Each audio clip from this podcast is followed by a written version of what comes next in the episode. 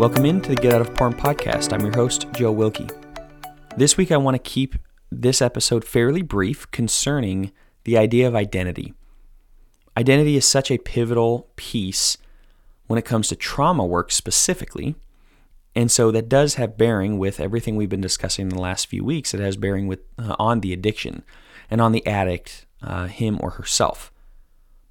Who are you? What's your identity? So many addicts have their identity based in their addiction or have their identity based in a shameful, um, some, some form of shame, right? They're a bad person, whatever it is. And some addicts don't even consider themselves, don't even consider their identity and their relationship with themselves. And so, what I mean by identity is really who you are and your relationship with who you are. I do in therapy what I call identity rings, and at the core of your identity is your relationship with God. It has to be. It has to be. And I'll come back around to why that has to be at the core of your relationship. But the second ring ought to be your relationship with yourself. And what we know from a trauma response and with poor attachment is a lot of times people don't have that relationship with themselves anywhere near the middle. They push it to the outside or don't even think about it at all they skip right to their relationship with their spouse, their relationship with their kids, their relationship with their parents, with their family, with their best friends, their friends, their acquaintances, their strangers, uh, the people that are strangers, so on and so forth, and these identity rings that go out from there. It ought to be God, then you, then your spouse, then everyone else, because you can't give what you don't have. So if you hate yourself, how in the world are you supposed to love your wife? How are you supposed to love people around you?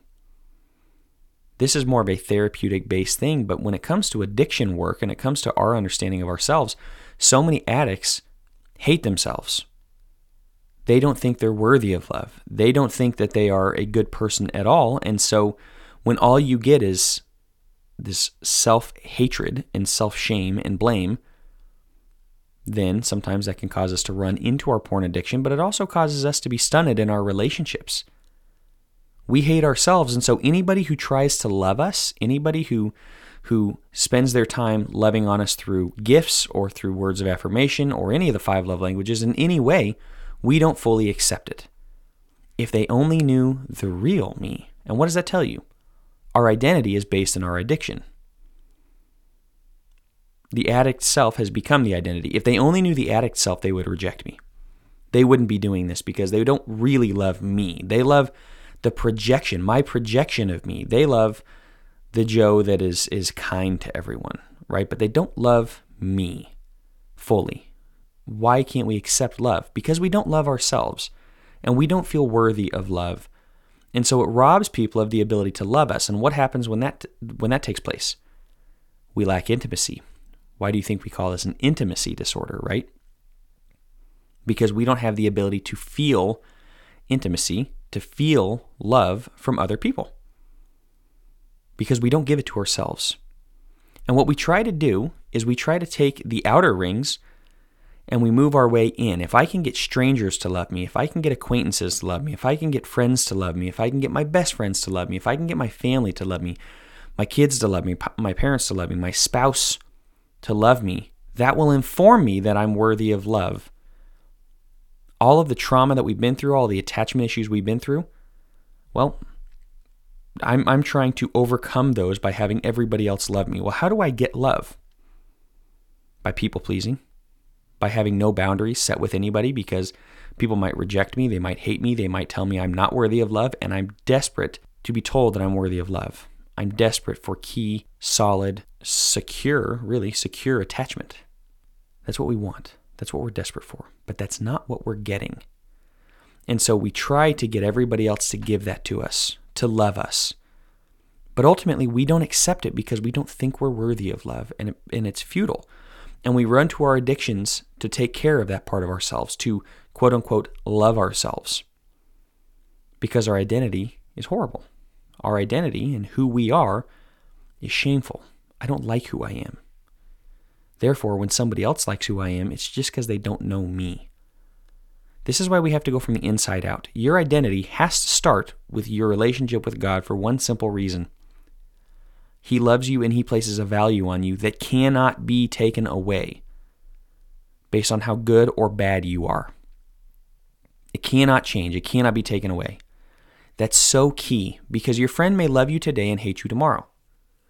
Your spouse may love you today and she may very much, he or she may very much struggle with you tomorrow and may even hate you from time to time and say these things because they're hurt over your addiction.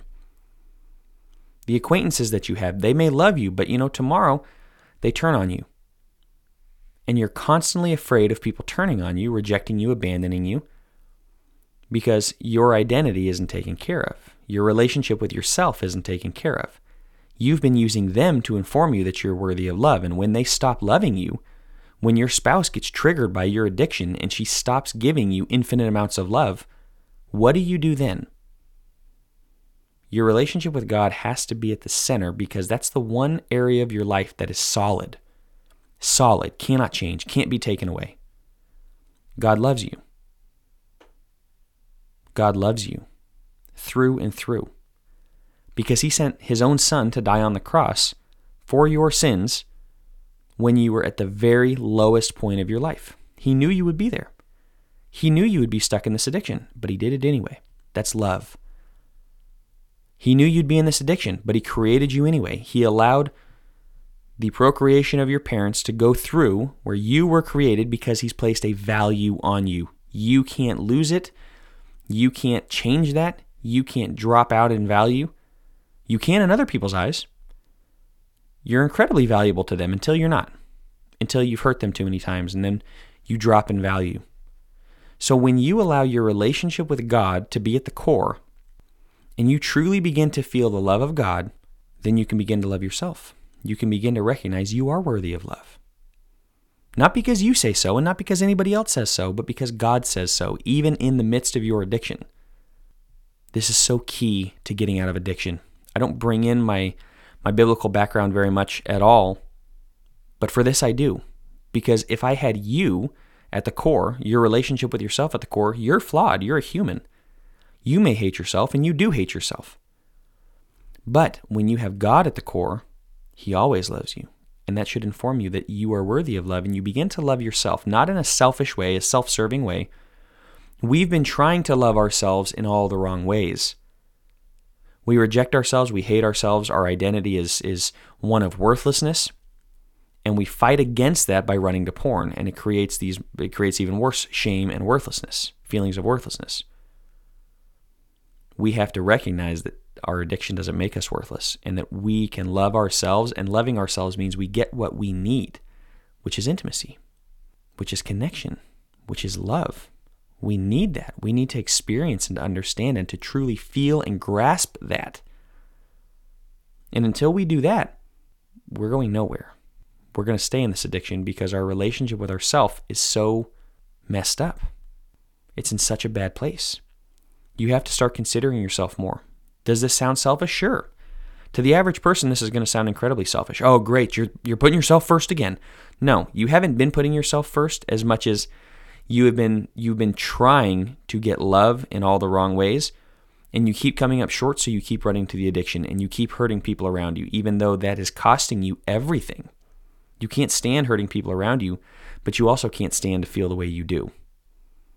You have to learn to love yourself and you have to learn to change your identity to one that is valuable, that is worthy of love.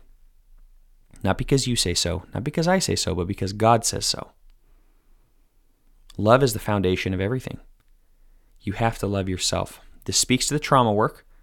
You have to work through the reasons why you don't feel worthy of love, no doubt. IFS, brain spotting, things like that. You have to understand why you don't feel worthy of love, but you have to pursue a deep relationship with yourself that says, even at my worst, I'm still valuable. Break free of the shame. Recognize that you need to go from the inside out in seeking intimacy and seeking relationships. When you love yourself, you'll have an infinite more amount of love for others because it's not God's love doesn't run out and God's love doesn't change. And when you recognize that, you'll have a sense of love and then you can properly love your wife. And then you can properly love your parents. Or you can properly love your kids. You can properly love your friends. That's the purpose of the identity rings to help us understand how we can begin to love ourselves in a love that won't run out. Instead of the other way around where it's here today and gone tomorrow. That creates all the more attachment wounds, rejection, abandonment, all of the triggering things that we've been trying to avoid. So identity is key. And if you're an addict, I need to you need to ask yourself, who am I? And how's my relationship with myself? Do I like who I am? Maybe not even like. Do I love me? There are parts I dislike, obviously, but do I have a desire to see my best at heart? You do that for anybody else. Do you treat yourself the way you treat your spouse, the way you treat your best friend? Most of the time, addicts would say no, they hate themselves. And you'll go nowhere as long as you continue to hate yourself. You have to break free of that and learn to embrace who you are. Yes, you are a flawed human. Yes, you are an addict. That doesn't mean you're not valuable. It doesn't mean you're not worthy of love. So I wanted to keep this on the shorter end of things uh, because there is a lot more to this, but it takes more of a personalized touch. When I understand who you are in therapy, then we can go a little bit deeper into why each of these things matter, but uh, and why each level matters and how you can begin to kind of break down each level. But at the core of this is your relationship with God. If you struggle in your relationship with God, if you struggle to feel God's presence, ask yourself, what's my relationship like with my Father? it will almost perfectly mirror your relationship with your physical father, your earthly father. Was he abusive? You probably think God's abusive. Was he neglectful? You probably think God's neglectful, doesn't care about you, isn't listening to you. Was he critical? Then you probably look at God and say, man, he's just, he must be so critical. He must be so disappointed in me for this. You will project your earthly father onto your spiritual father, and that's not fair. He is a loving God who cares about you, who wants to see what's best for you, and He's placed a value on you that He never intends to take away. Let that sink in, and if you have problems with your physical father, deal with it in therapy. Work that out, but don't project it onto God. He loves you and He cares for you. You have to know that and embrace that to begin to do that to yourself. And then you can start giving it to other people in your life. Stop putting yourself on the outside of your identity rings. You need to move it right next to you, right inside to the very inside after you and God even before your relationship with your spouse, then you can begin to experience freedom. So, with that, I'm going to wrap up this episode. Uh, in next week, we may begin to look a little more at, at behavior. I'm also thinking about discussing more of a relationship with the wife, how to tell other people about the addiction, um, but also how you might handle the talk with your kids. That might be one. How do I handle the talk? Do I tell my kids about my addiction? But if you're not addicted, how do you handle the talk with your kids to see if they're addicted. Those are some thoughts that I have that we're going to get to hopefully in the subsequent weeks. Uh, but for that, we're going to wrap up. Thank you for listening.